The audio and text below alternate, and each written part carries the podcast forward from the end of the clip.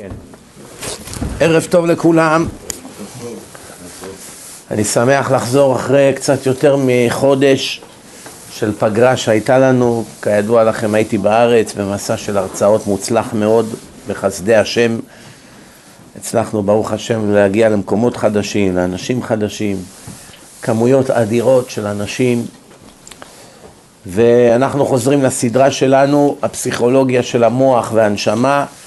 סיימנו עד עכשיו שישה פרקים, היום אנחנו מתחילים את הפרק השביעי.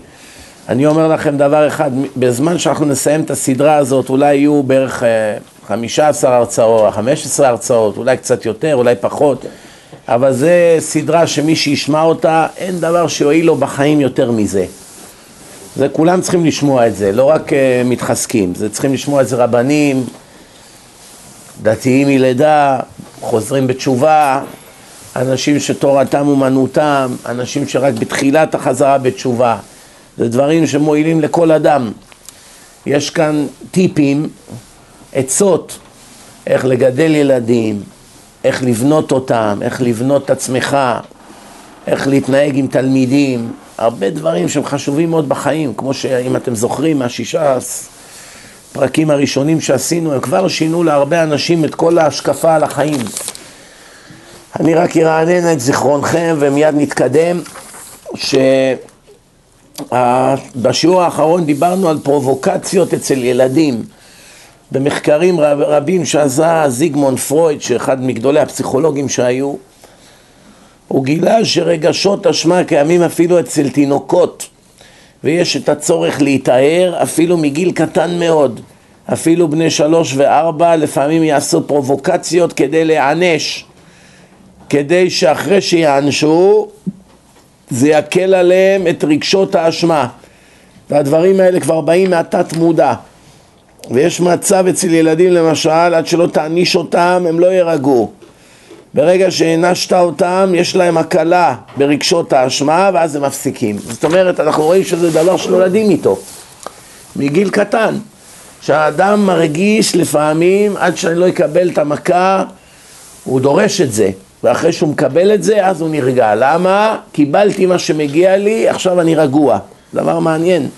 הרבה לא שמים לזה לב, אבל זה, הצור, זה נקרא הצורך להיטהר. לא לשכוח, כל הסדרה הזאת זה דברים של פסיכולוגיה עמוקים. מי שילמד אותם לעומק, זה ישנה לו את כל ההסתכלות שלו על החיים. למה אנשים עושים דברים?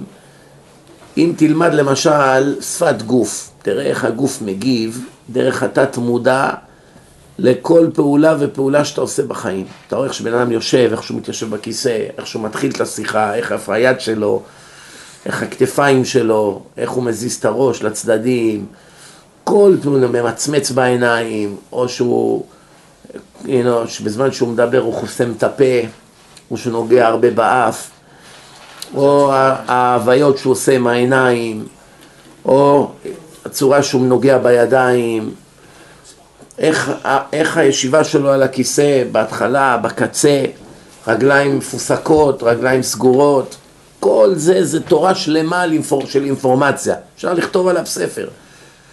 במה שאף אדם רגיל לא מרגיש בכלל, מי שיודע את זה יכול לכתוב עליו ריפורט רציני ביותר, מא' עד ת'. יש מומחים ב-CIA, ב-FBI, במוסד, שהם למדו את זה לעומק, את הדברים האלה, איך שבן אדם הולך הם כבר יודעים עליו. לפי מה, לפי ההליכה, אם יש לו, הוא בעל ביטחון, אם הוא חסר ביטחון, אם זה בעל כושר מנהיגות, אם זה אחד שנגרר, אחד שגורר, מה, עולם ומלואו יש בזה. אני בעיניים שלי ראיתי את הבן דודה שלי, הרב פרג'ון, שיהיה בריא, שהוא אחד מגדולי עולם, אמנם הוא מחביא את עצמו מאוד, אבל לא מצאתי לו שני. שהוא קיבל בחור לישיבה בתקופה שהוא היה מלמד אצל הרב אלבז בישיבת אור החיים. הוא קיבל בחור לישיבה, הוא ראה אותו מחמישים מטר, אמר לבחור תכניס אותו לישיבה שילך כמה צעדים, הסתכל עליו, אמר תגיד לו שיבוא מחר בתשע בבוקר הוא התקבל, אמרתי לו ככה אתה מקבל בן אדם לישיבה בלי לברר, לדבר איתו, הוא אומר לי מה זה, זה חז"לים איך שבן אדם הולך יודעים עליו הכל כבר. מההליכה של הבן אדם ויודעים עליו הכל, ענב, בעל גאווה, שחצן, כל הדברים, תיאוריות שלמות יש על זה, דברים אמנם זה לא מדע מדעי, ולכל כלל יש יוצא מן הכלל, לא כל מי שנוגע באף זה סימן שהוא שקרן, לפעמים יש יובש באף, גרדים הרבה, לא אומר שאתה שקרן, אבל הרבה פעמים אנשים, שבזמן שהם מדברים, מסגירים את עצמם. למשל, אדם שמשקר, הרבה פעמים אומר משהו, קשה לו להסתכל לך בפנים, והוא גם הרבה מסובב את הראש לצד. כאילו, התת מודע שלו גורם לו לברוח לשנייה שניים כדי להקל על הכאב המצפוני שיש לו. יש לו כאבים במצפון, כי הוא יודע שהוא משקר עכשיו, אז לכן כל כמה שניות הוא בורח עם הפנים. או האדם שדיבר עליך לשון הרע, ואתה בא לקראתו, אתה רואה איך כל הגוף שלו מתכווץ, הוא לא יודע איפה להחביא את עצמו, והוא לא מסוגל להסתכל לך בעיניים. אפילו חבר טוב, שבדרך כלל מסתכל עליך בעיניים חופשי ואין שום בעיה, הוא לא מסוגל להסתכל לך בעיניים. למה? היום, אתמול, שלשום, הוא דיבר עליך לשון הרע. עכשיו אתה בא ללחוץ לו יד, כל הגוף שלו בסבל עכשיו. זה הכל בא מהתת מודע. הוא יודע שאתה לא יודע. לכאורה הוא לא צריך לדאוג, מה, מה יש לו לדאוג? דיברת עם מישהו עליו. אבל עצם שבאת, הגוף כבר מסגיר אותו הכל. איך אדם עומד, רגליים פתוחות לצד, רגליים סגורות, רגליים ישרות. כל, אני עשיתי על זה פעם כמה הרצאות, על uh, שפת הגוף. מי שילמד אותם טוב, את ההרצאות האלה, זה יועיל לו הרבה בחיים. המון. בא לך בן אדם לרעיון עבודה, אתה הולך לשידוך עם בחורה, אתה יודע כמה דברים אתה יכול לדעת בלי שהיא תגיד בכלל? תחשוב, אתה לא צריך שהיא תגיד עליה כלום, אתה רק מאיך שהיא מתנהגת, איך שהיא מדברת, איך שהיא משחקת עם השערות, איך שהיא זזה בכיסא, איך שהיא מתקדמת, איך שהיא מתרחקת, כל דבר ודבר מלמד עליה ים של אינפורמציה. ים של אינפורמציה. רק אני כדרך אגב הזכרתי את זה. טוב, נתקדם, אנחנו מתחילים להתקדם עכשיו. כותב רב שלמה הופמן, כל הסדרה הזאת, למי ששכח, היא מבוססת על אחד הרבנים הגדולים שהיו, קוראים לו הרב שלמה הופמן. זה שיחות עם רב שלמה הופמן. מה מיוחד ברב שלמה הופמן? היו הרבה גדולי תורה, אלפים. מה שמיוחד בו שהוא מלבד זה שהוא היה תלמיד חכם ורב גדול ויודע הרבה תורה והיה לו רבנים גדולים וכולי מלבד כל זאת הוא היה מספר אחד בפסיכולוגיה. עד כדי כך שאנשים כמו הרב סרנה והרב שך וגדולי עולם התייעצו בו לגבי בחורים, לגבי דיכאונות, לגבי... ועד כדי כך שהוא נהיה בוועדה שמחליטה מי ישתחרר מבית הסוהר בארץ ומי לא זאת אומרת המילה שלו קבעה אם עכשיו אסיר יקצצו לו עשר שנים מהמאסר או לא. עד כדי כך. על אלה שהוא היה מדבר עם האסירים, ש... השופטים בבתי משפט היו אומרים מה שהופמן אומר ככה יהיה. היה לו כוח אדיר.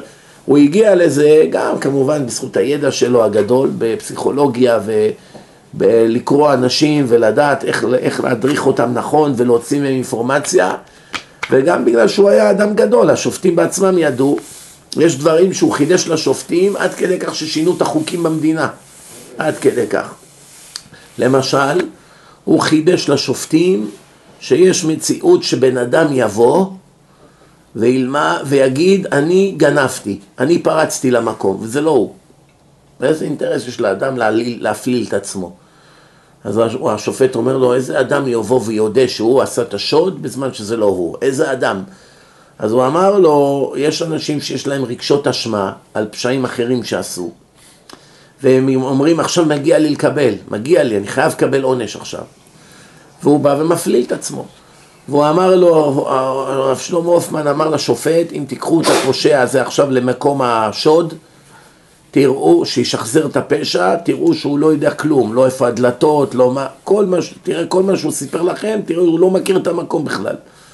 והשופט ציווה לשוטרים לעשות את זה, ואז ראו באמת שהוא לא יודע כלום, מאיפה נכנסת, זה לא מתאים לשוד בכלל, איך שזה היה. הכל מה שהוא אמר לא מתאים, ואז קבעו חוק חדש במדינת ישראל, בעקבות אותו מקרה, שכל שוד, כל רצח, כל מה שעושים היום במדינה, משחזרים למשטרה את הפשע. לוקחים את הפושע לאותו מקום, תראה לנו איך רצחת, תראה לנו איך, איך דקרת, עם איזה יד, מאיזה מקום, איך הסכין, מה קרה, איפה הוא נפל, תראה הכל. ואז לפי הסיפור, הרבה פעמים רואים שזה לא בן אדם. עכשיו תשאלו אותי, איזה סיבה יש לבן אדם להפליל את עצמו ברצח? הוא הולך לשבת 30 שנה במאסר.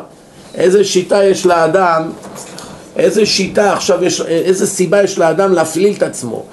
אז הגמרא במסכת מכות היא אומרת שאם באים עדים, שמעידים על פלוני שעשה עבירה למשל, למשל גנב, עכשיו הוא צריך לשלם כפל, נכון? אם תופסים אותו הוא צריך לשלם כפול. עכשיו באים עדים, אומרים, אה, ראינו אותו גונב כך וכך. אחר כך באים עדים אחרים, אומרים להם, אתם שקרנים, בזמן שאתם העדתם עליו הייתם איתנו. זאת אומרת, הם הופכים אותם לעדים זוממים, והתורה אומרת שצריכים לעשות לו כאשר זמם.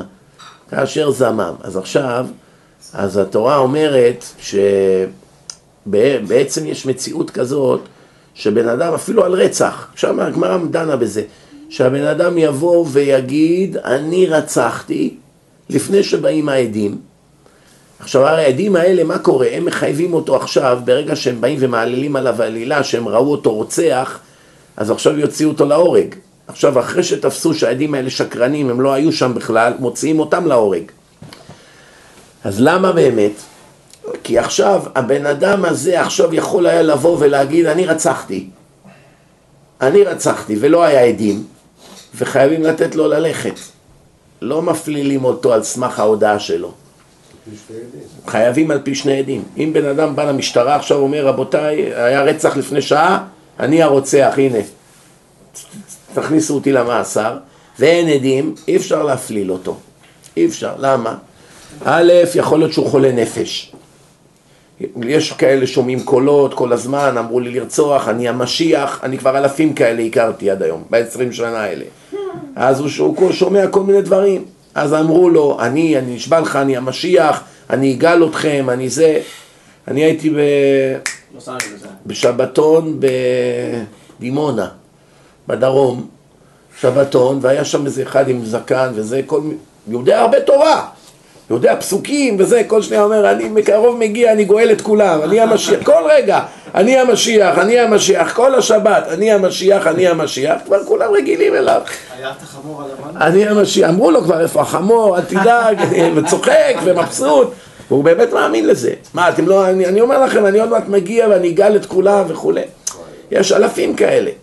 עכשיו, בן אדם כזה יכול לבוא ולהגיד, אני, רצ... אני הרגתי, זה אחד. דבר שני, יכול להיות שהבן אדם הזה רוצה להתאבד.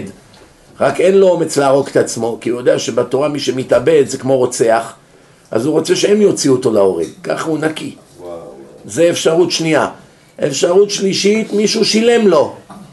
הוא חייל של איזה עבריין, ראש המאפיה, ראש הכנופיה רצח, אומר לו, תשמע, אני בן אדם עשיר, יש לי הרבה עסקים, יש לי זה, אם אני עכשיו אלך לבית סוהר, אני אשב עשרים שנה, זה לא טוב לביזנס, אתה תיקח את האשמה על עצמך ואני כבר אדאג למשפחה שלך. הנה אני אתן לך חמש מיליון דולר מקדמה ועוד חמש מיליון אני אתן למשפחה בעשרים שנה, אתה יודע המילה שלנו עבריינים זה מילה, אתה תגיד שאתה זה שדקרת ואנחנו נדאג לך, מעשר מיליון דולר תקבל ונדאג לך בתוך הכלא, כל הסוהרים שלנו משוחדים, תקבל חופשות, תקבל הכל, תהיה מלך שם, אף אחד לא יתעסק איתך אז ההוא עושה חשבון מה אני כבר מרוויח עכשיו, אלף דולר בחודש, לא יכול להכיל את הילדים, את האישה, כלום, כולם סובלים, זה חולה, יאללה, מה אני אשב, אשחק קצת שש בכלא, יישב שם קצת בשיעורים באגף התורני, ייתנו לי כמה כך וכך מיליוני דולר, אני לוקח על עצמי את האשמה. הוא מודה, נו מה אתה עכשיו יכול לעשות? אדם כזה לוקח על עצמו את האשמה, זה לא אומר שהוא אשם.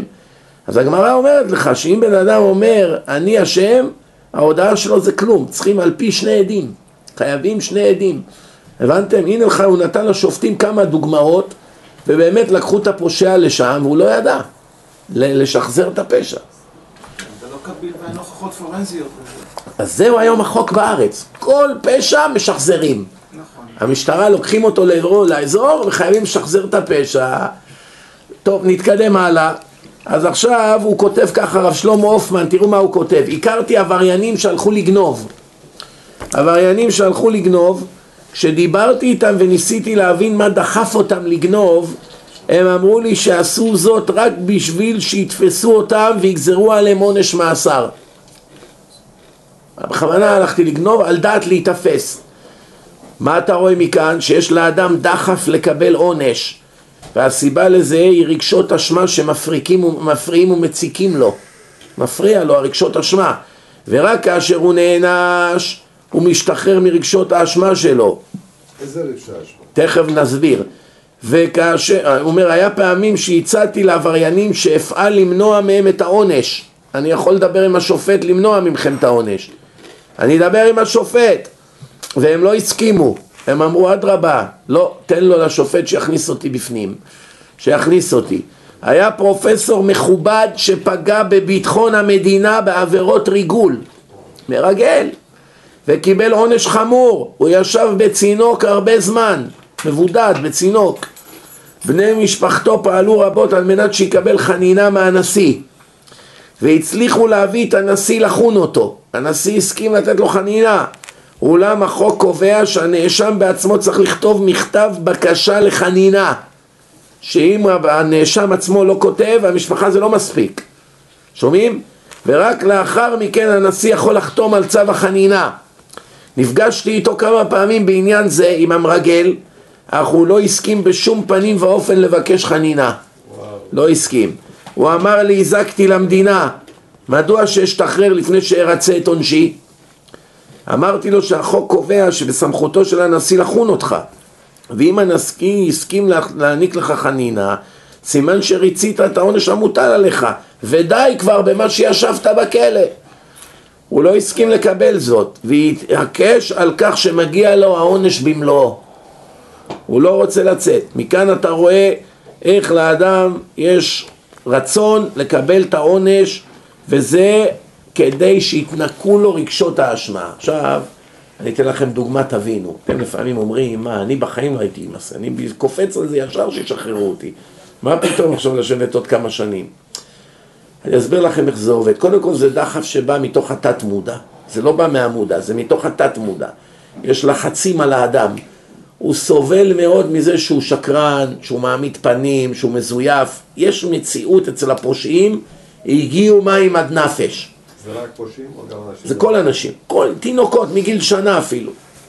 עכשיו שימו לב, היום אתם שמים לב, היום הרבה מהבעלי תשובה, הרבה מהבעלי תשובה הם מגיבים בצורות מאוד מעניינות. למשל יש כאלה צמים, עושים סיגופים, מענים את עצמם. כל הזמן צומות, כל הזמן יוצא להם ריח מהפה, הם לא אוכלים. אתה עומד לידם, אתה רואה, הבן אדם הזה בצומות כל יום, הוא לא אוכל, יוצא לו ריח לא טוב מהפה, הוא לא אוכל. הם צמים, חלק שני וחמישי, חלק כל הזמן צמים, חלק עושים גלגולי שלג, עושים, מתגלגלים בשלג, חלק לובשים שק שיגרד על הגוף מתחת לבגדים, כל מיני דברים מוזרים שהרבה מהם באים מהנצרות, חלק מהם בא מהקבלה, שהיו נוהגים כל מיני מקובלים בדורות הקודמים, הם מענים את עצמם אך ורק כדי לנקות את המצפון על כל השנים שהם חטאו. בעיקר הרבה אנשים שפגמו בברית, כל הזמן מטמטמים אותם, גם הברית, גם הברית, גם הברית, גם הברית, עשר פעמים ביום הוא שומע את זה, גם הברית. הבן אדם נכנס ללחצים אטומיים, משפיע לו על כל הנפש, הוא חי בייסורי מצפון, יש אנשים שכותבים לי אימיילים שהם רוצים להתאבד בגלל זה. מראות שדיברו איתם על פגם הברית, פגם הברית, רוצים להתאבד. אני כבר דיברתי על זה בשיעורים קודמים, מה שלא יהיה פגם הברית, בן אדם צריך לקבל על עצמו להפסיק, הוא מתבייש במה שעשה, אתה תיאביתי פשעתי, עושים וידוי כל יום בתפילה, מגיע יום כיפור, מקבל על עצמו לא לחתור עוד פעם, וזהו זה. שום דבר אחר. הדבר העיקרי שמתקן את הברית זה לימוד התורה. ירון מבין מה אמר, לימוד התורה זה רפואה לכל העבירות, כולל תיקון הברית. לכל העבירות. לימוד תורה, שאדם לומד יום יום רציני, מתקן את הכל. לא צריך תיקונים, לא צריך תעניות, לא צריך להרוג את עצמו, לא צריך 500 יום לצום. זה דברים ברמות של רבנו הארי, כאלה מקובלים גדולים, שזה אנשים שהיו, איך אומרים, בפלנטה משל עצמם. בן איש חי, שהוא היה מחמיר מאוד, סבא חסידה, חידה, כל מיני מקובלים גדולים. זה לא בשביל אנשים ברמ, ברמתנו, אנחנו ברמה של קוף מינוס. רוב הישראלים היום לא יודעים קרוא וכתוב. אני מדבר על אנשים מהאקדמיה, מהאוניברסיטה העברית, הם לא יודעים לקרוא. לא יודעים לקרוא עברית. אני מוכן לעשות לכם ניסיון. תביאו לי את כל מי שאתם רוצים. כל אחד שיש לו תואר ראשון ותואר שני, אני אוכיח לכם שהוא לא יודע לקרוא. כל מי שאתם רוצים. ניתן לו כמה פרקים ברמב"ם לקרוא, תראו כמה טעויות. לא יודעים לקרוא, לא יודעים דקדוק, לא יודעים כלום. זה א'. דבר שני, לא יודעים מה זה תורה, לא יודעים מה זה דין, לא יודעים מה זה השם, לא יודעים כלום. מה אתה נופל עליהם בתעניות, סיגופים, גלגולי שלג, מטמטמים אותם. הרבה מהם בסוף עושים פעולות כמו רצח. פתאום הורג את אשתו ואת הילדים, כל מיני דברים מוזרים. האנשים האלה הם חיים, ב... הם מתפוצצים, זו פצצה שנבנית מבפנים, אין להם הדרכה, אין להם דעת תורה, הם עושים דברים על דעת עצמם, כל אחד רוצה להיות צדיק הדור, ובום, עד שהנפש לא יכולה. לשאת את הכאב. בדיוק, זה מה שקורה, פתאום הוא עושה איזה פעולה והשם ירחם. הבנתם? אחד להתאבד במקווה, אחד, לא יודע, כל מיני דברים מוזרים, רוצה להתאבד בתוך המקווה, יעני שבמוות שלו הוא יהיה טהור הבנתם? היה לו מצופים? כן, כן, מה, מה? זה לא, זה דברים שקורים, זה לא, זה, דברים שכל הזמן קורים, כן.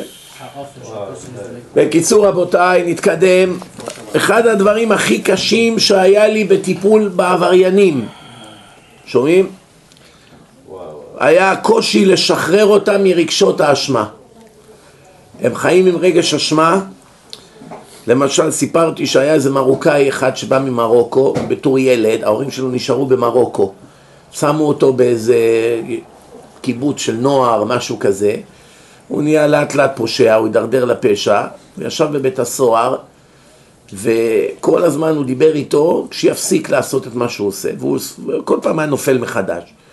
פעם אחת הוא הסכים, הוא אמר זהו, הגיעו מים עד נפש, אני מקבל על עצמי לא לשדוד יותר, לא לגנוב, לא זה. ואז הוא ביקש ממנו דף ועט. הוא אומר לו, תן לי בבקשה דף נייר ועט.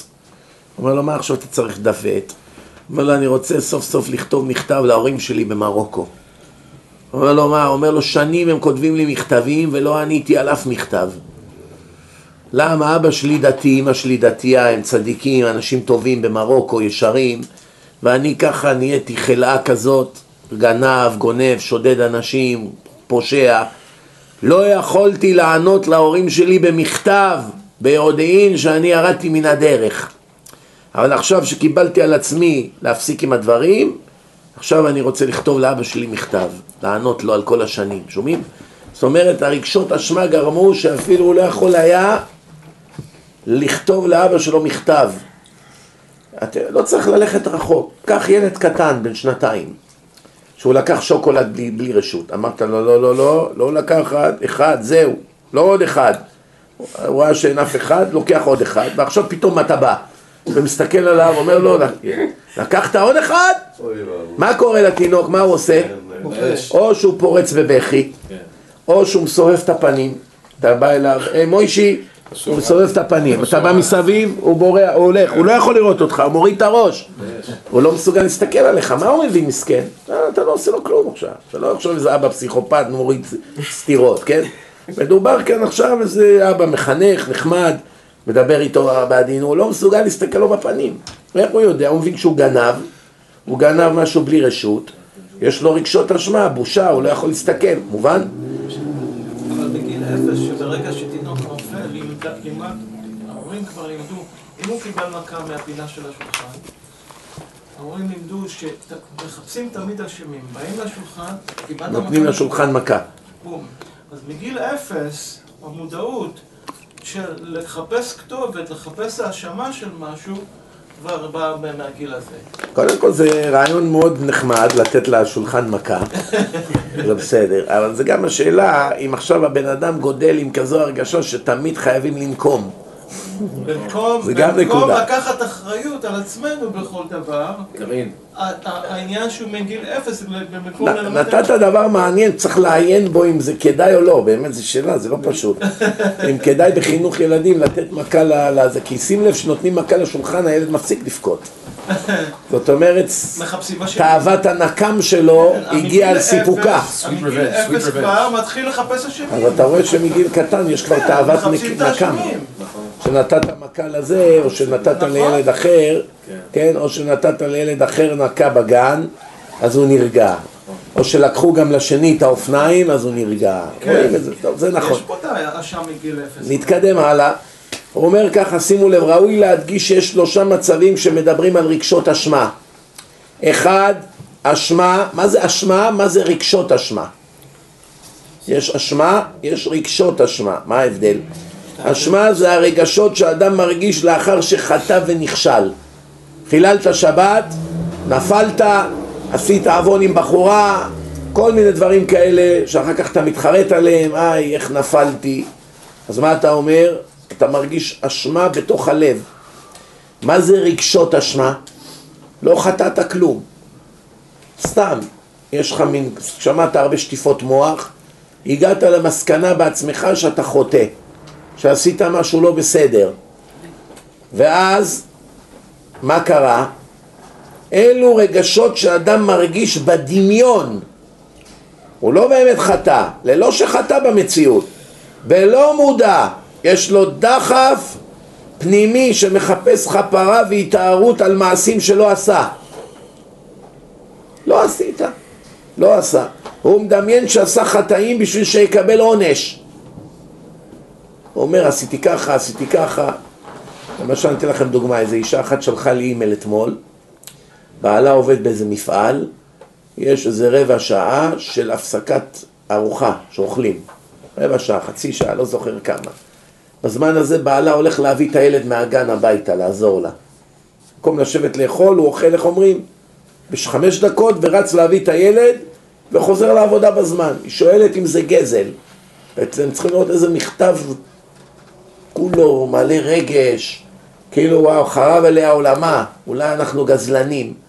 איזה גזל יש פה, מה? הוא לא, לא נוגע בכלום, הוא לא על חשבון העבודה, יש, נותנים לו הפסקה מהעבודה חצי שעה, יעשה בהפסקה מה שרוצה, לא רוצה לאכול, רוצה לישון, מה? אכפת לבוס? יש לך חצי שעה ביום, מה שאתה רוצה. מה שתעשה, תעשה, מה זה ענייני? לך בחוץ, תדבר בטלפון. שאלה שכל ילד בן שלוש יודע, של מה היא כותבת את המכתב? יש לה את הרי, את ה, בדיוק את הבעיה הזאת, דמיון כזה, אנחנו גזלנים, אנחנו לא בסדר, מגיע לנו עונש, כבוד הרב תגיד לנו מה לעשות, אולי צריכים, צריכים לתת צדקה, אולי צריכים לבקש מחילה מהבוס, הרבה זה דמיונות, כן. הרבה, רואים את זה כל הזמן אצל אנשים. אתה בסדר, אתה בטוח? עשרים פעם הוא שואל את אותה שאלה. אתה בטוח? אישור, אישור, מיליון פעם. כן, אמרתי לך כמה פעמים. כן? והמצב השלישי, ערבוב של אשמה ורגשות אשמה ביחד. אמנם חטאת, אבל אתה מוסיף על זה הרבה הרבה הרבה הגזמות ותוספות ואני כבר, איך עשית את עצמך נאצי כבר, כן? זהו מצב שהאדם נכשל וחטא, אך בדמיינו, בדמיונו הוא מרחיב ומגדיל את האשמה. מצב כזה, תחילתו נובע מכישלון אמיתי, רק אחר כך הוא מתרחב להרבה יותר גרוע. זאת אומרת, הבן אדם הזה, דוגמה מאחר לתפילה לפעמים, הגיע עשר דקות מאוחר. הוא הדביק אותם, קרא קורבנות קצת מהר, זוקי דזימה, הספיק לה ברכו, הכל לא קרה כלום, הוא עשה את כל התפילה, לא דילג. עכשיו הוא מרגיש כזה פושע, שהוא כבר לא רוצה ללמוד כל היום. הולך יושן בחדר, ממורמר, מדוכא, מה קרה? לא, לא מגיע ללמוד אני. תראה, אני לא מתפלל, לא בזמן, אני פושע, לא מגיע לי, אין לי זכות. הבנתם? זה יש כאלה אנשים, מגיבים בצורה חסרת פרופורציה. זה נקרא דמיון, רגשות אשמה ואשמה שמתערבבים ביחד. עכשיו השאלה היא כזאת, איך מטפלים במצבים כאלה? שורש העזרה בשלושת המצבים הנ"ל, א', הבנה שיש לנפש רצון וצורך להיטהר. כל הזמן בן אדם צריך לנקות את המצפון. כל הזמן. באופן טבעי הנפש מרגישה שעל ידי עונשים היא תיטהר. אם קיבלת את העונש, יאללה, שילמתי, איך אומרים כל הפושעים שיוצאים מהבית סוהר? שילמתי את חובי לחברה. שמים לב, כולם משתמשים במשפט הזה. שילמתי את חובי, מה החברה הרוויחה מזה שישבת בכלא? להפך, עוד אכלנו אותה, שילמנו עליך גם שבע שנים אוכל. שילמנו עליך אוכל, להחזיק אותך בצוהר, חשמל, רופאים. או עלית לנו עוד יותר, איזה חוב שילמת לחברה? מה פירוש? קיבלתי את העונש שלי, עזבו אותי. קיבלתי מה שמגיע לי, אני כבר לא פושע. התנקיתי. קיבלתי, אז זהו, אני נקי. אבל אתה לא נקי, אתה עדיין פושע. זה שישבת במאסר שבע שנים, מה, השתנית? אתה עדיין אלים, אם אתה גנב, אתה עדיין גנב, לא, לא השתנית במהות שלך, פשוט נתפסת, שילמת, עכשיו אתה חוזר לפשע. אולי בצורה קצת יותר מתוחכמת, כי אין להם, כן, חזר בתשובה, זה משהו אחר, כן. אז מה, אז ככה, עלינו המבוגרים והמחנכים מוטלת החובה להחדיר וללמד את החניכים, את התלמידים, כבר מגיל צעיר, שהקדוש ברוך הוא אינו חפץ בהתארות מהסוג הזה, של עינויים, תנו לי מכות, גלגולי שלג, תרעיבו אותי, סגור אותי בכלוב, מגיע לי, זה לא מה שהשם מחפש. כמו שכתוב בנביא יחזקאל י"ח, כי לא אחפוץ במות הרשע. אני מעדיף שיחזור בתשובה, לא שימות. לא רוצה להעניש אותו, לא רוצה שיקבל... אני, אתה שואל אותי מה אני מעדיף? שיחזור בתשובה, אני מוחל לו על הכל. אני לא חייב שהוא יישב עשרים שנה. אם היום יבוא אחד לשופט בבית משפט חילוני, תראה, אני כבר חצי שנה בישיבה. נכון, תפסתם אותי על רצח שעשיתי לפני עשר שנים. אבל אני כבר, בלי, בלי שידעתי שתפסתם אותי, חזרתי בתשובה, תראה איזה זקן, תראה אני יושב כל היום לומד מוסר, תשאלו בישיבה איזה צדיק נהייתי, יפטרו אותו מ-20 שנה מאסר? לא, חייב ללכת. אפילו שיודעים שהוא כבר אין שום סיכוי שהוא ירצח. אין סיכוי, הוא כבר נהיה אדם צדיק, זהו, חזר בתשובה, מתפלל, בוכה, מתחרט. זה לא מעניין את החברה. שולחים אותו למאסר. אבל אצל השם זה לא ככה. אצל השם כל המהות של העונש היא א', הרתעה, לא נקמה. בני אדם נוקמים. היא הרתעה כדי שהאדם לא יחטא עוד פעם. זה הסיבה של העונשים בתורה. ויש גם עניין כזה של חפרה, מיתתו חפרתו. קיבלת את עונשך, התנקית, עשית תשובה, התנקית. אז תראו מה הוא כותב כאן. כי לא אחפוץ במות הרשע, כי אם בשובו מדרכיו וחי. אני מעדיף שיחיה. הקדוש ברוך הוא רוצה שנידבק בו, ועל ידי זה ניטהר. איך השם מעדיף שניטהר? על ידי לימוד תורה, על ידי עבודה על המידות, על ידי צדקה, על ידי חסד. זה הרצון של השם. מה הוא רוצה שתתגל... מה זה צום? מה צום יום אחד בשנה. למה? יש כמה צומות בשנה. זה רבנן. מהתורה השם אמר רק יום אחד בשנה והניתם את נפשותיכם. זהו, יום אחד בשנה. אז אתה אומר שלא צריך להתענות, והנה אתה מדבר יום אחד בשנה. יש אפילו את הדקה. של צום זה עדיין עינוי. אז אני אומר, כל, אז, okay. אוקיי. אז, אז מזה שהשם אמר שיש רק יום אחד בשנה שצריכים להתענות, מה מבינים? Yeah. שכל ה-364 הימים האחרים, השם לא מעוניין שתתענה. אוקיי. Okay. נכון? אם הוא היה רוצה, אם, אם זה היה חלק עיקרי ביהדות, אז השם היה אומר, כמה שתענה את עצמך יותר, יותר טוב. אבל זה לא מה שהשם אמר. להפך, השם מייעט את העינוי אז אתה בעד שאר הצומות? או... לא, שאר הצומות זה נקבע על אסונות שקרו לעם ישראל, זה לאות האבל, זה לא כפרה. אז יכולים גם לצום, רק כיפור... האינקוויזיציה יכולים לצום, ויכולים לצום גם כן על, לא, על לא. ההולוקוסט, אתה צודק, השואה. צודק, צודק. ו- יכולים לצום כל יום. נכון. כל יום קרה אסון. רוצים מיליון צומות. כל יום, אתה צודק, אבל אנחנו לא חז"ל. רק עד תקופת חז"ל גזרו. תקופה של נביאים וחז"ל. מאז והלאה אין גזרות יותר, אין סנהדרין, אין מועצת החכמים כמו שהיה פעם. אוקיי. אם הם היו עד היום חז"ל, יכול להיות שהיו עוד עשרה צומות בשנה. אז הנה, האינקוויזיציה לא צמו עליהם בכלל בחז"ל. לא, אבל האינקוויזיציה זה לפני 500 שנה. חז"ל נגמרו לפני 2,000 שנה. אוקיי, בסדר. שומע? אז בכל מקרה, מה הנקודה שאני אומר פה? הנקודה שאני אומר פה זה שאתה רואה שהשם יודע שיש לאדם צורך בלהתענות. זה צורך נפשי של האדם, וזה צורך שהאדם מרגיש שעל ידי זה הוא נתער, לכן הוא נתן לנו יום אחד בשנה, איך אומרים, תוציא את הפסולת הזאת. הנה, תתענה והניתם את נפשותיכם, בסדר גמור, תעשה תשובה וזהו, אבל העיקר זה התשובה, לא העינויים. הנה, מה הראיה? השם שלח את יונה לננבה. הוא אמר להם עוד ארבעים יום ננבה נהפכת. אני הופך פה את המקום לתוהו ובוהו. ואז הם כולם לבשו שק, כל הגויים, זה הגויים. הם צמו, אפילו הכבשים צמו, הם הרעיבו גם את החיות. כולם צמו, כולם לבשו שק ואפר, כולם ישבו בכיכר העיר, בכו, ומה? חזרו בתשובה. משמע, לא נחזור לעשות את החטאים שהיינו עושים. אחרי כל מה שהם סבלו, יש פסוק בתורה וירא השם כי שינו את מעשיהם. לא כתוב על זה כן, וירא השם כי צמו, וירא השם כי עינו את נפשותם, לא כתוב כלום. על מה השם שם לב? על זה שהם שינו את מעשיהם הרעים.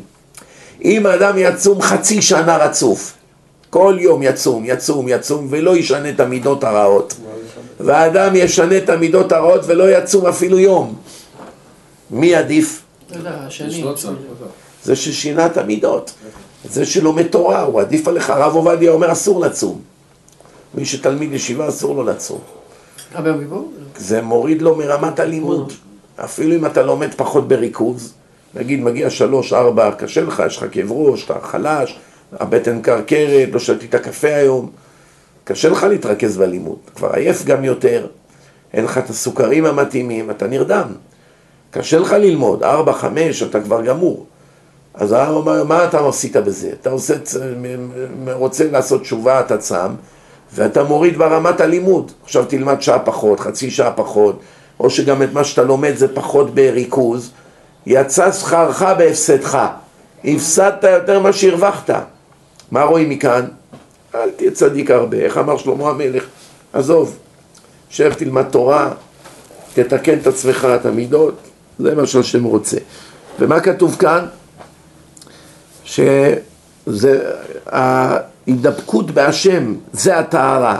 זה מגיע אך ורק על ידי מעשים טובים שנעשה, תשובה, תורה ומצוות. זו הדרך האמיתית והנכונה לטהר את הנפש. לטהר את הנפש זו הדרך היחידה. יש לפעמים אנשים חזרו בתשובה, יש להם כל מיני רבנים, והרבנים האלה, שיהיו בריאים, הם לא שימשו מספיק גדולי עולם. הם למדו הרבה בספרים, והם יודעים הרבה תורה, הם גם יודעים לתת דרשות יפות, והם יודעים הרבה הלכה, הכל טוב ויפה.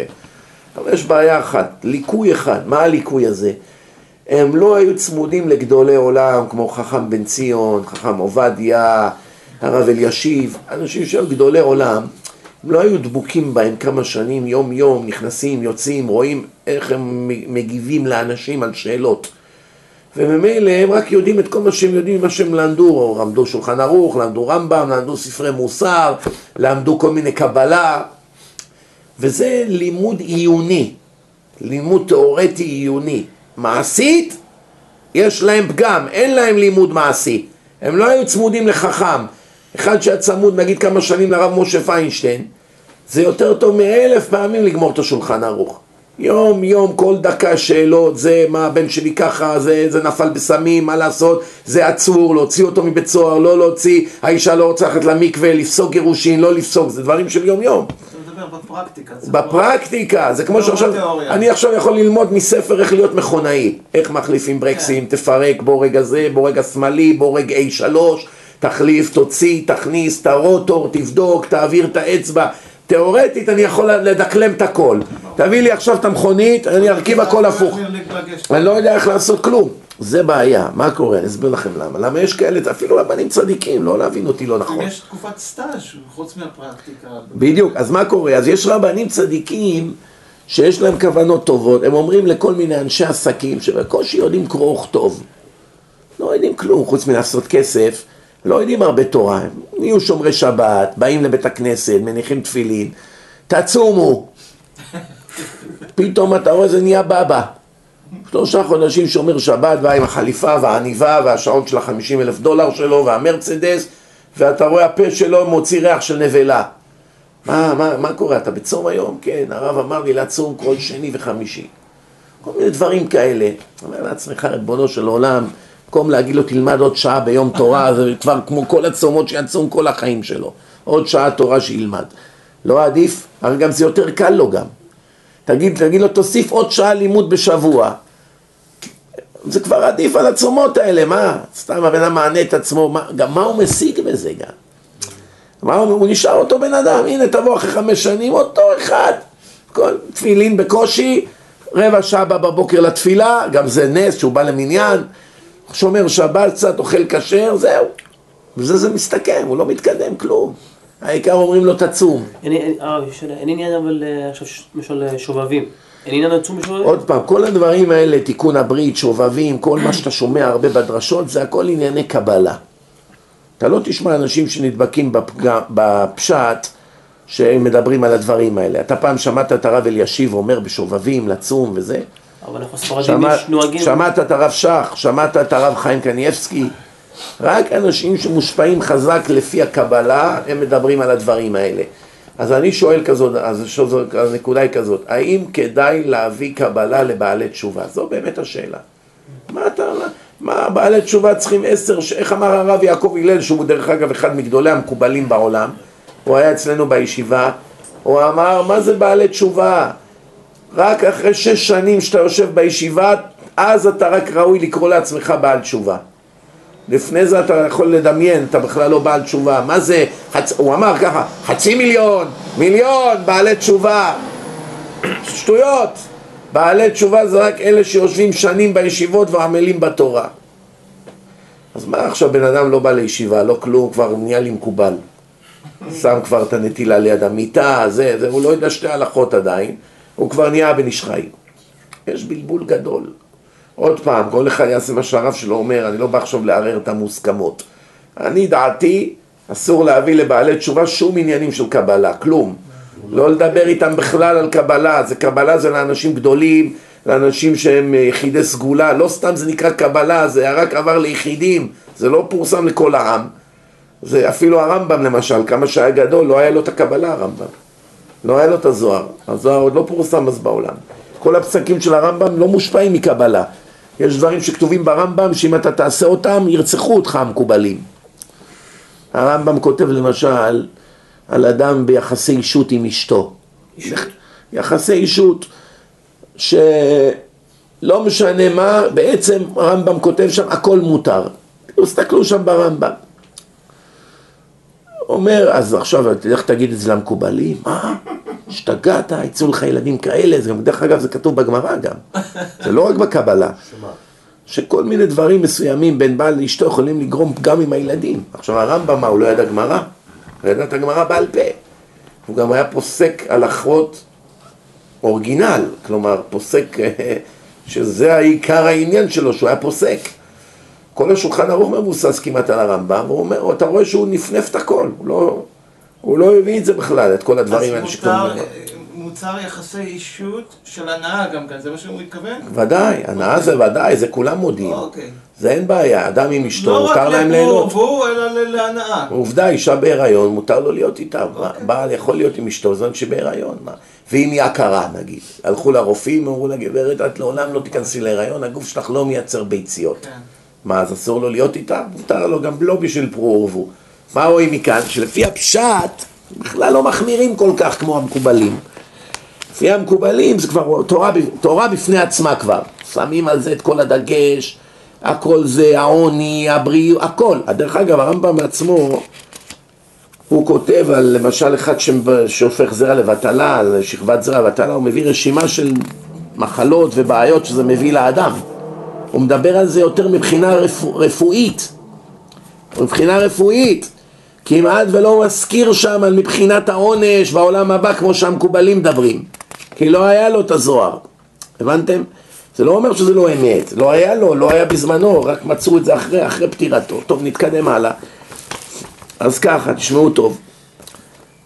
אז אה, נתתי את הדוגמה על היהודי הזה שסירב לענות להורים שלו על המכתב הזה למרוקו עד היום שהוא קיבל על עצמו ותקע כף לרב שלמה הופמן ואמר לו שמרגע זה והלאה הוא, מס- הוא נכנע, זהו, הוא מקבל על עצמו לא, לא לפשוע יותר, לא לגנוב, לא להיות שודד וכולי ואחרי אותה שנייה הוא ביקש דף ועט ואז הוא התחיל לכתוב מכתב להורים שלו אחרי שנים שהתעלם מהמכתבים שהם שלחו אז גם לא היה טלפונים כמו היום, אתם יודעים, זה היה לפני הרבה שנים.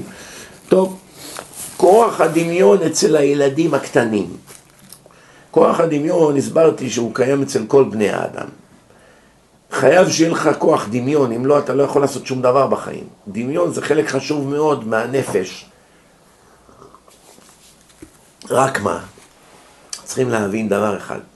כמו כל דבר בחיים, אם יש לך במינון יותר מדי, זה לא טוב. פחות מדי זה לא טוב. אם יש לך יותר מדי כוח הדמיון, אז אתה כמו ילד קטן. אתה מדומיין, אתה, אתה חושב שעם 100 דולר תבנה את ה Empire State Building, מבטיחים לך עכשיו אם תקנה איזה מניה עוד שבוע תהיה מיליונר אז אתה כבר מזמין ויאללה עוד שבוע אני נהיה מיליונר למה האיש עסקים הזה הבטיח לי שהמניה תכפיל את עצמה? זה כמו ילד, ילד אפשר לעבוד עליו בקלות. ילד תיתן לי זה אני עוד שעה אתן לך ככה. הילד מאמין, הוא לא מבין. אנשים מדומיינים זה סכנה גדולה מאוד. וכל הזמן אתה מכיר אנשים כאלה בדרך כלל כל אדם יש לו דמיון עודף עד גיל 20. מגיל 20 הדמיון מתייצב על הרמה הנכונה לכל החיים. זה אחד הסיבות שמחמירים בעונש בגיל, מגיל 20 ומעלה, לא מגיל בר מצווה ומעלה. גיל בר מצווה כבר דנים אותך, כן, אבל עיקר החומרה זה מהיום שנהיית בן 20 ומעלה. אז עכשיו שימו לב דבר מעניין. תראו, אני אקרא לכם כמה דברים מעניינים, מזה נלמד הרבה. ילדים קטנים מערבבים בין דמיון למציאות. זה לא שהם משקרים. ילד יכול לבוא ולהישבע שאבא שלו טרזן. יש לנו צ'יטה בכלוב, בבית, בואו תראו את הקוף. וגם זקנים אולי. לא, רגע, זקנים זה גם, זקנים דרך אגב הם חוזרים לתקופת התינוקות, שהם ילדים קטנים, גם בוכים כמו ילדים, מבקשים תשומת לב כמו ילדים, נכון? אבל זה מעגל, אדם הוא כאילו הוא מתחיל כתינוק וגומר כתינוק. אבל זה מאוד מעניין, תראו, ילדים הם מאמינים, מה שהם משקרים זה לא מרצון לשקר. הוא בתוך הדמיון שלו באמת מאמין שיש לו קוף בבית, ושאבא שלו באמת הוא ככה, וכל מיני דברים שהוא מספר, כן? הרבה פעמים אתה יכול לשמוע ילדים מדברים בינם לבין עצמם כל מיני דיבורים, ולפעמים זה נשמע כאילו הם משקרים, אבל אצל ילד זה רציני, הוא מרגיש שזו המציאות. ילד עד גיל שלוש-ארבע לא יודע להבדיל, להבחין בין דמיון למציאות. הכל אצלו נראה כאמת, כמציאות. גם דברים דמיונים לחלוטין. הרב דסלר, זצ"ל, בספרו המפורסם מכתב מאליהו חלק א', הוא מרחיב לדבר על כך. אומר, אדם נולד יחידי. מה זה אדם נולד יחידי?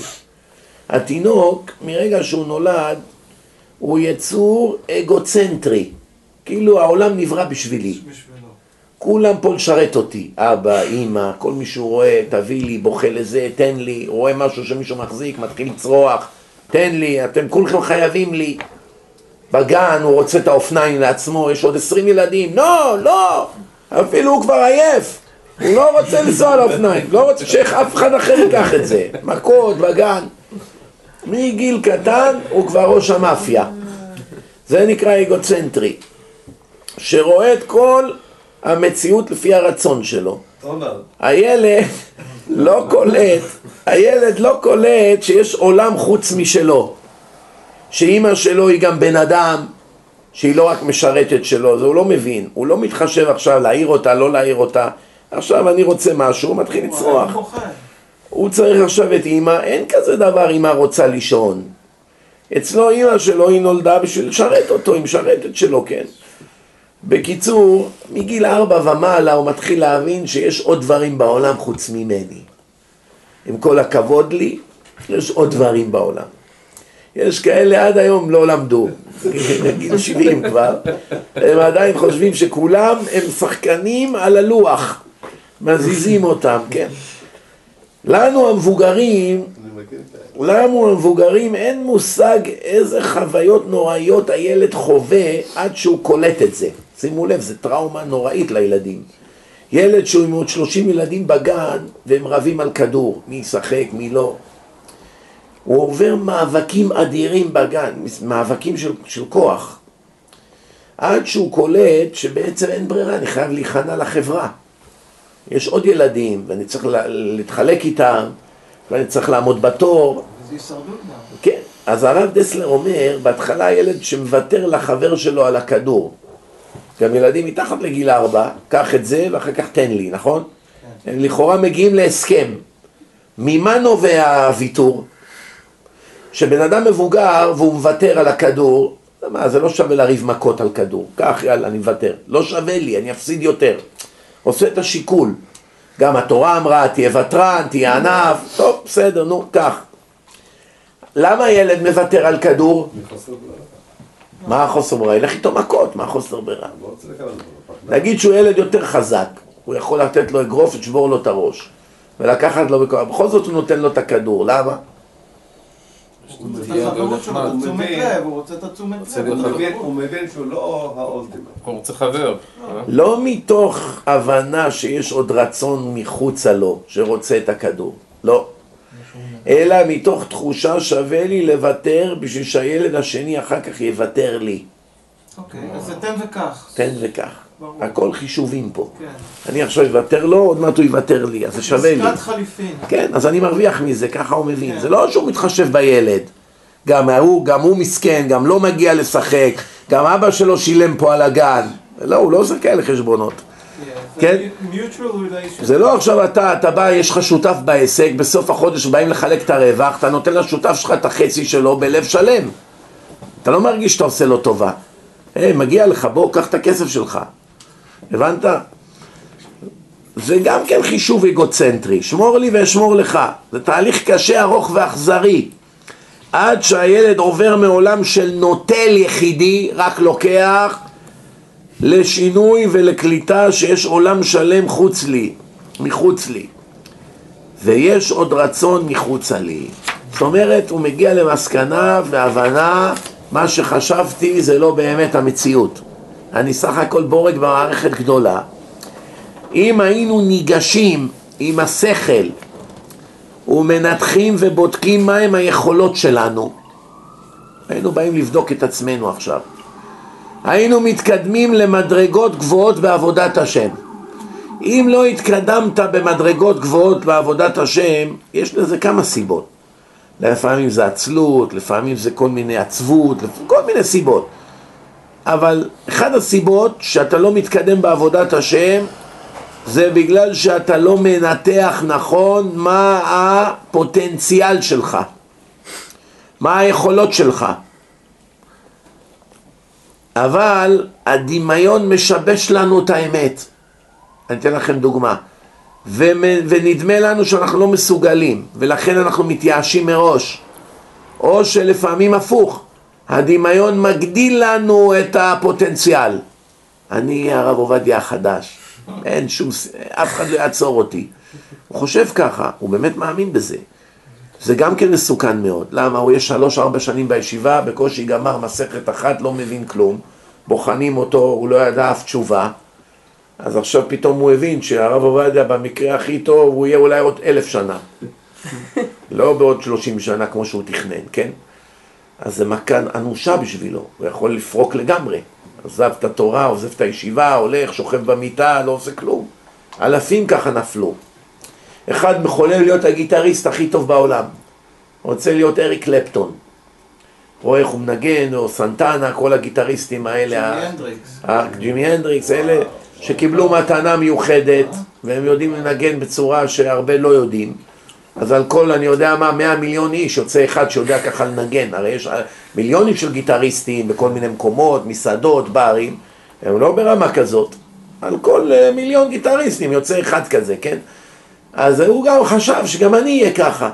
והלך, תחרויות ו- ושיעורים והכל, ולא יצא ככה. מה קורה באיזושהי נקודה שהוא מרגיש שהוא לא מתקדם אפילו לכיוון, אז בא לו משבר פתאום, פתאום זורק את הגיטרה, פתאום לא רוצה כלום, פתאום שנים הגיטרה זרוקה, מה קרה? אתה מנגן כזה יפה. הוא דמיין בדמיונות שלו שאני ברמה של זה. כיוון שהוא לא הגיע לשם, הוא, הוא ירד לרמה של אפס. זה חוסר ריאליסטי. פה הוא היה ברמה של 70 לפחות. מצוין, מה רוב האנשים גם לזה לא מגיעים. אותו דבר בביזנס.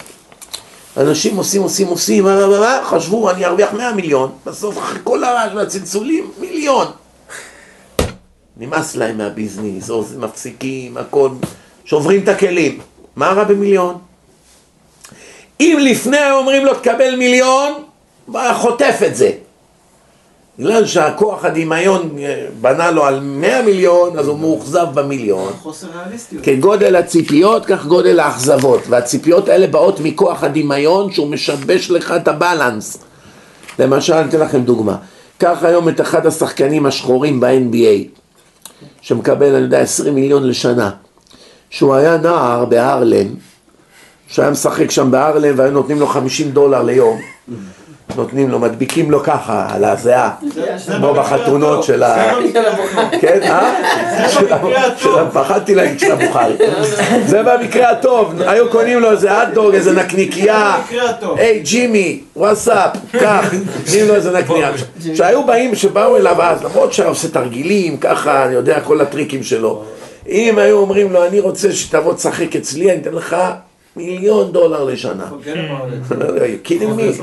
היה מנשק לך את, ה- איך אומרים, את האצבעות של הרגליים. Yeah. עכשיו, שהוא כבר בתוך הליגה, ואומרים לו אתה תהיה זה ואתה תהיה זה, אז הוא פתאום בא ואומר אני רוצה 30 מיליון לשנה.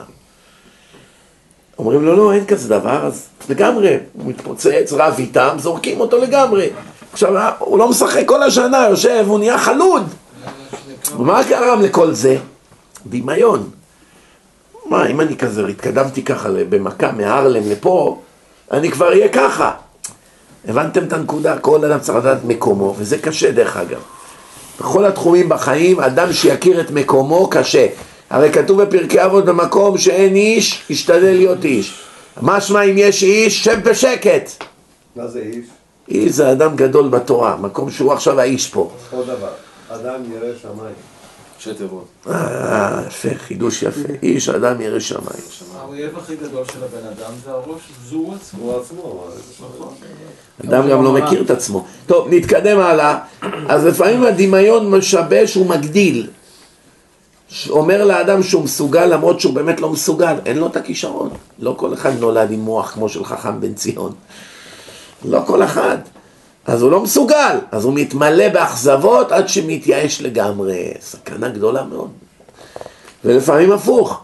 לפעמים הדמיון אומר לך, שכמובן זה הכל בשליטתו של היצר הרע, הדמיון אומר לך, מה, מה אתה רוצה להיות אה, הרב עובדיה? השתגעת? מי אתה בכלל? אתה לא יכול שום דבר, תתפלל שתגמור מסכת אחת. תראה, למדת, אתה שבוע לומד, גמרת דף. אה, זה מה אתה מבלבל את המוח?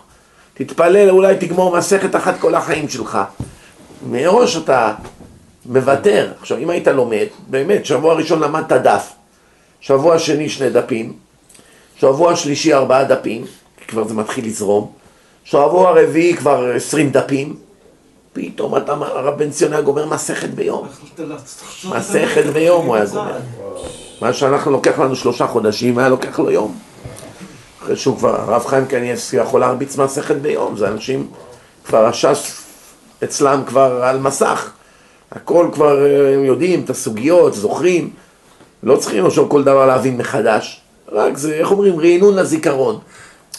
אז אז זה הבעיה שלו, ברגע שהוא ראה שהוא לא מתקדם הרבה בחודשים הראשונים בישיבה, הוא התייאש כי הדמיון אמר לו, אתה לא, לא יצא ממך כלום. אבל באמת, אם הוא היה... אני, היה לי אחד כזה בישיבה, שלוש שנים לא הבין כלום. המוח שלו היה אטום. אבל התמיד והתמיד והתמיד, בום, ברגע אחד נפתח לו המוח פתאום. פתאום נפתח. פתאום התחיל להבין. ומהיום שהוא התחיל להבין, הוא עלה במהירות, טק טק טק טק, עלה ועלה, כל, איך אומרים, כל מה שישב ולמד ולא הבין. פתאום פרץ. כן, כי זה כמו פאזל, אתה מרכיב את התמונה ואתה- מכל הכיוונים ואתה לא רואה... ויש את הנקודה הזאת שאתה כבר יודע איפה כל חתיכה באה בקלות. בדיוק. נכון. טוב, אז, אז מסקנה, מסקנה של מה שאמרנו, כל היצרים עוצמתיים נראים בדמיון פי אלף ממה שהם באמת. האדם מדמיין שהוא חייב את התשוקה הזאת, חייב את החברה הזאת, חייב, הוא הופך עולמות בשבילה. בסוף, אחרי כל העבירות שהוא עשה, הוא מסתכל על זה אחורה ואומר, מה big deal, מה זה היה? אבל היצר הגדיל את זה פי מיליון, כדי שירוץ אחרי העבירה הזאת. אחר כך כשהוא מממש את התשוקה הוא קולט שזה סך הכל היה דמיון שדחף אותו להשתוקק, הכל דמיונות. אותו דבר באוכל, אותו דבר בכסף, בקריירה, ב... אני יודע להיות מצליח, ספורטאי. אמרתי לאיזה אחד, זה ספורטאי מקצועי. אמרתי לו, מה עוד נשאר לך להוכיח? מה, אתה רוצה להיות מספר אחד בעולם? אז עכשיו נהיית מספר אחד בארץ. ואתה גם אחד הטובים בעולם. אז עכשיו אתה רוצה דווקא להיות הכי טוב בעולם, אז נגיד שהגעת ל... ל עכשיו אני הכי טוב בעולם, מאיפה? התרגשת שבוע, מה אחרי, מה אחרי זה? איפה הלאה? סתם, זה, זה הכל דמיונות, מה? יזכרו אותי בהיסטוריה, מה זה יעזור לך? התולעים כבר אכלו אותך. מה זה יעזור לך? הוא אומר, אבל הנשמה, אבל הנשמה לא יעניין אותה השטויות האלה, היא תהיה. בעולם הבא, אם. תהיה צדיק זה יהיה במקום של תורה, זה מה שיעניין אותך, זה אדרבה, זה יהיה בושה בשבילך. כל אלה הספורטאים, הכדורגלנים, אלה הזמרים, הם חושבים, מה איזה כבוד עושים לי פה, ככה היו לי בשמיים, בשמיים זה יהיה להם ביזיונות, זה יתפוצץ להם בפרצוף הכל. אחד ששר לבחורות, כל מיני טיפוסים בזה, והם רוקדים ומענטזים, ואני יודע, עומדים על הכיסאות, כשהוא יגיע לעולם האמת הוא ימות מרוב בושה. לא? יעמוד שם רבי שמעון בר יוחאי, יעמוד שם רבי עקיבא, הרמב"ם, יראו מה הוא עושה ואיך הבחורות רוקדות וזה, הוא יהרוג את עצמו. יבוא סבא שלו, תחשוב, יבוא איזה תימני, סבא של סבא שלו, איזה מורי בתימן, שהיה כל החיים שלו לומד ועובד ואת השם, ומקווה בארבע בבוקר, וחיים בדלות ורק אוכלים לחם, לא היה מה לאכול, מה- למה כל המאכלים של התימנים זה בצק? כמו שהיה אוכל, מה היה? פתאום יבוא המורי, מי אתה? מורי סעדיה. מה, אני סבא של סבא שלך. יואו, איזה בושה, תראה, איזה ביזיון. אבל הרווחתי מאה אלף שקל ללילה. לחץ לו את היד. עם לא שתי. סטירות, יעיף אותו, אתם יודעים לאן. בקיצור, הבושה תתפוצץ להם בפנים. שחקן שמשחק בשבת, מחטיא רבים. יש הרבה כדורגלנים, סבא של סבא שלי, הנה השבוע היה מעשה, לפני כמה ימים יש שחקן, קוראים לו איתי שכטר. הוא משחק, אם אני טועה, אם אני, בביתר, נכון? בירוש- בביתר ירושלים. אז אה, סיפר לי שי, שי הוא מעדכן אותי בכל העניינים האלה של הספורט, שי בהרנג, הוא בול פגיעה. סיפר, אתה מכיר אותו, לא? הוא פעיל בזה, הוא מזכה הרבים, ברוך השם. אז הוא אמר, הוא שלח לי איזה סרטון, שהשחקן הזה, הוא הלך לאיזה משחק עם הערבים, לא יודע מה, והכניס להם איזה גול לערבים וניצחו, הירושלמים ניצחו. אז הוא הלך, רץ, לא יודע, לקח איזה כיפה, שם כיפה, ופתאום התחיל ככה בצעקות של יום כיפור. צועק שמע ישראל, השם אלוקינו, השם אחד. כן. וכל הערבים, כאילו, ככה מתלהטים, כאילו. כאילו שם כיפה וזה. אז עכשיו? אז אני שומע את השדרן, לא יודע מי זה השדרן, איזה יפה נפש אחד שם, שמדבר מתאר את המשחק. אני לא אוהב את זה. אני גאה ביהדות שלי, אבל זה פרובוקציה, זה בושה.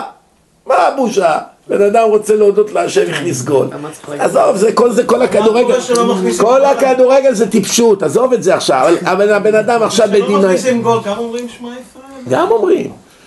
תסתכל, אפילו הגויים, שמוציאים אותם מהמשחקים, הם גם מצטלבים את השטות שלהם. בקיצור, כן, אני- מה מותר? זה עבודה זרה. בקיצור, לא- אתם לא נותנים לי להגיע לנקודה, הנקודה. הנקודה שכל השמאלנים רעשו וגעשו. קודם כל הורג אותם שאחד כן אכפת לו מהיהדות ומהתורה, אז נתחיל בזה. דבר שני שהורג אותם, למה עשית את זה ליד הערבים? שהערבים יתפללו חמש פעמים ביום בכל חור, יפרסו את המחצלת שלהם באמצע המשרד, באמצע האיירפורט, בשדה תעופה, באמצע הכביש, איפה שלא יהיה, זה אין בעיה. אבל שיהודי ירצה להגיד ברחוב שמע ישראל, כואב להם, הורג אותם. כואב. למה אתה מתגרה בגויים? שומעים? ואז הוא אמר, למה נזכרתי בזה עכשיו? כי אני ראיתי את כל, ה... כל מה שהוא שלח לי, זה דבר, תגובה, סרטון, הכל.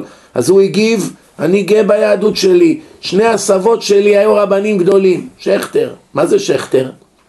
מה פירוש המילה שכטר? שוחט. שכטת, שכטה ביידיש, שוחט. הסבות שלהם היו השוחטים. למי נותנים להיות שוחט? לאדם ירא שמיים. כל מי שהשם שלו שכטר מובטח שהסבות שלו היו צדיקים.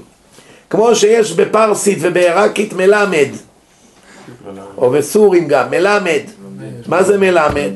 סבא של הסבא של מישהו, היו קראו לו מלמד. היה רב. ודאי, מה השאלה בכלל? זאת אומרת, הם באים מזרע של צדיקים. לא יכולים לראות. כן. אז מה רואים מכאן רבותיי? שהוא ענה להם, אני גאה בזה, שאני בא מזרע של צדיקים. אני רק מתפלא איך הגענו לזה עכשיו. מה זה שייך ל... טוב, נתקדם הלאה.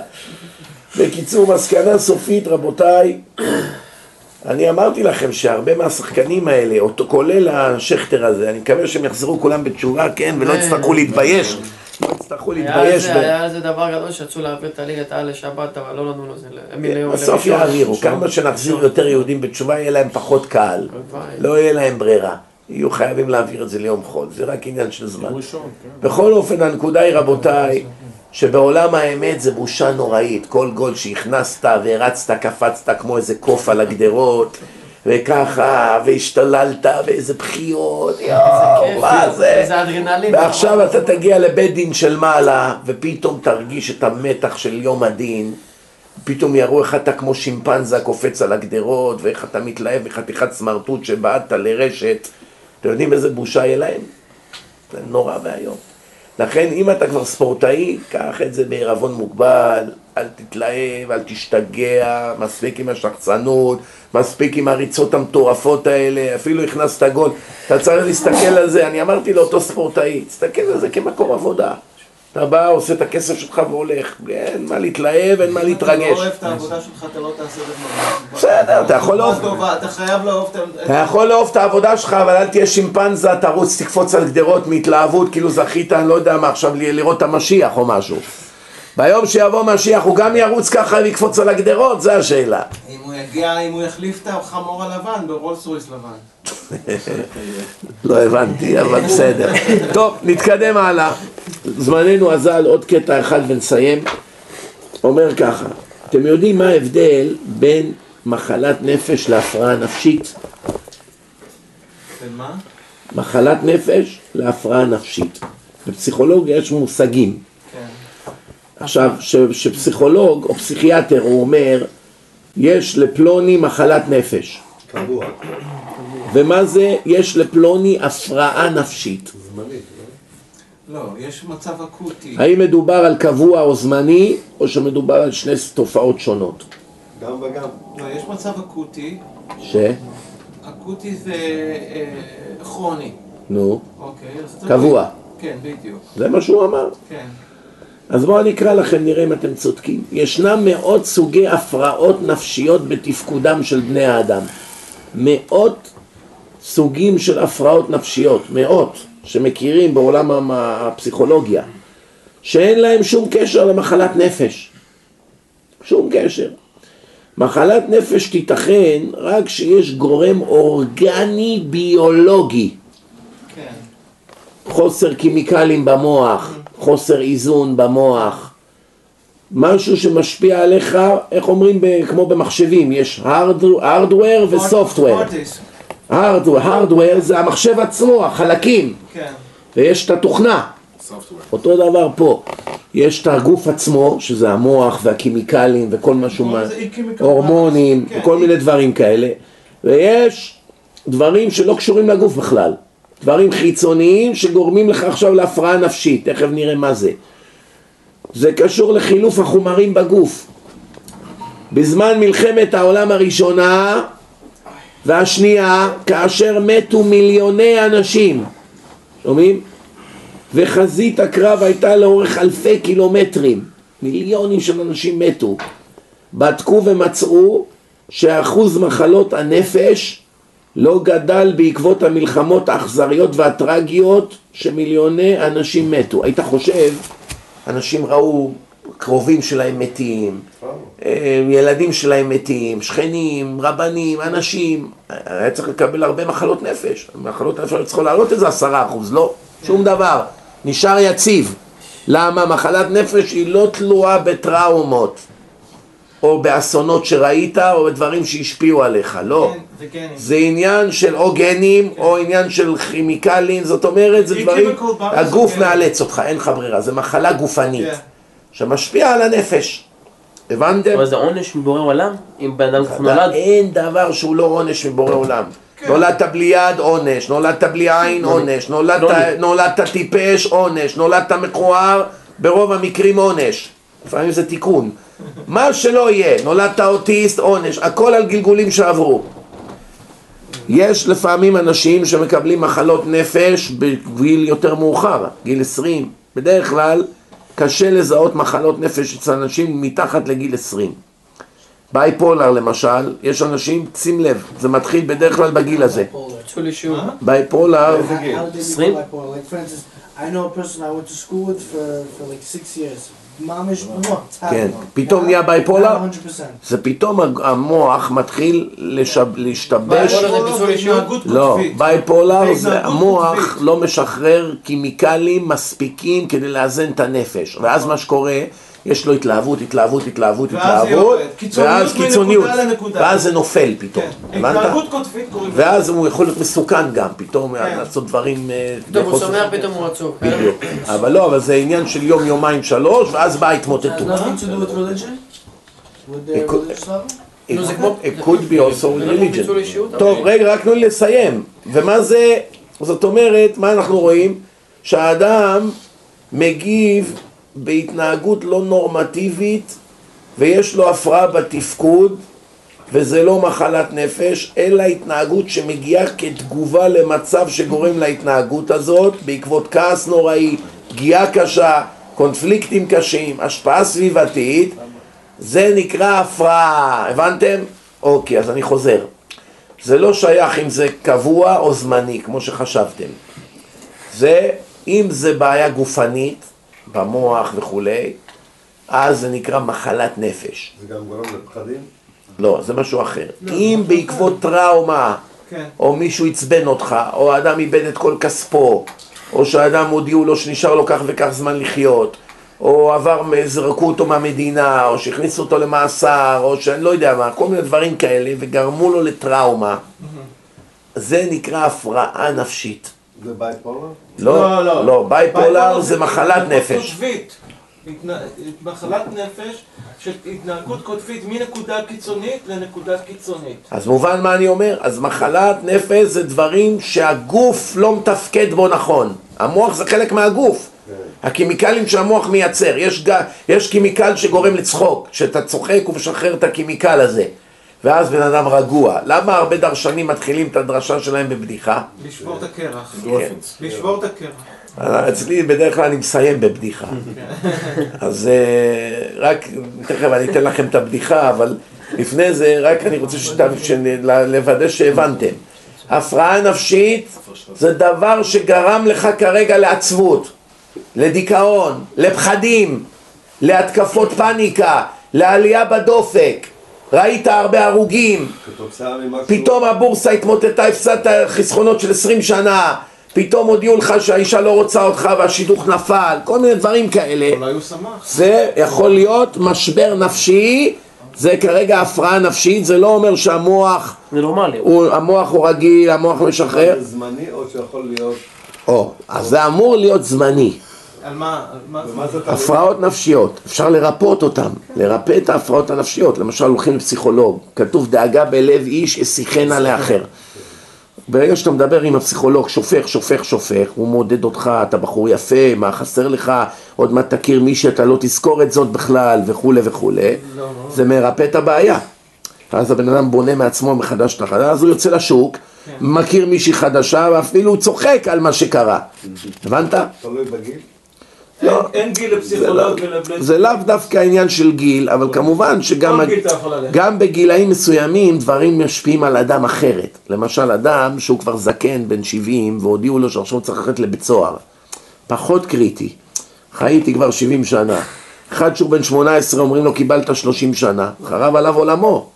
אחד בן 70, יאללה, נו, אז אני עוד עשר שנים אחיה במאסר, נו, מה נעשה? איך אומרים, יראה טלוויזיה עם האסירים.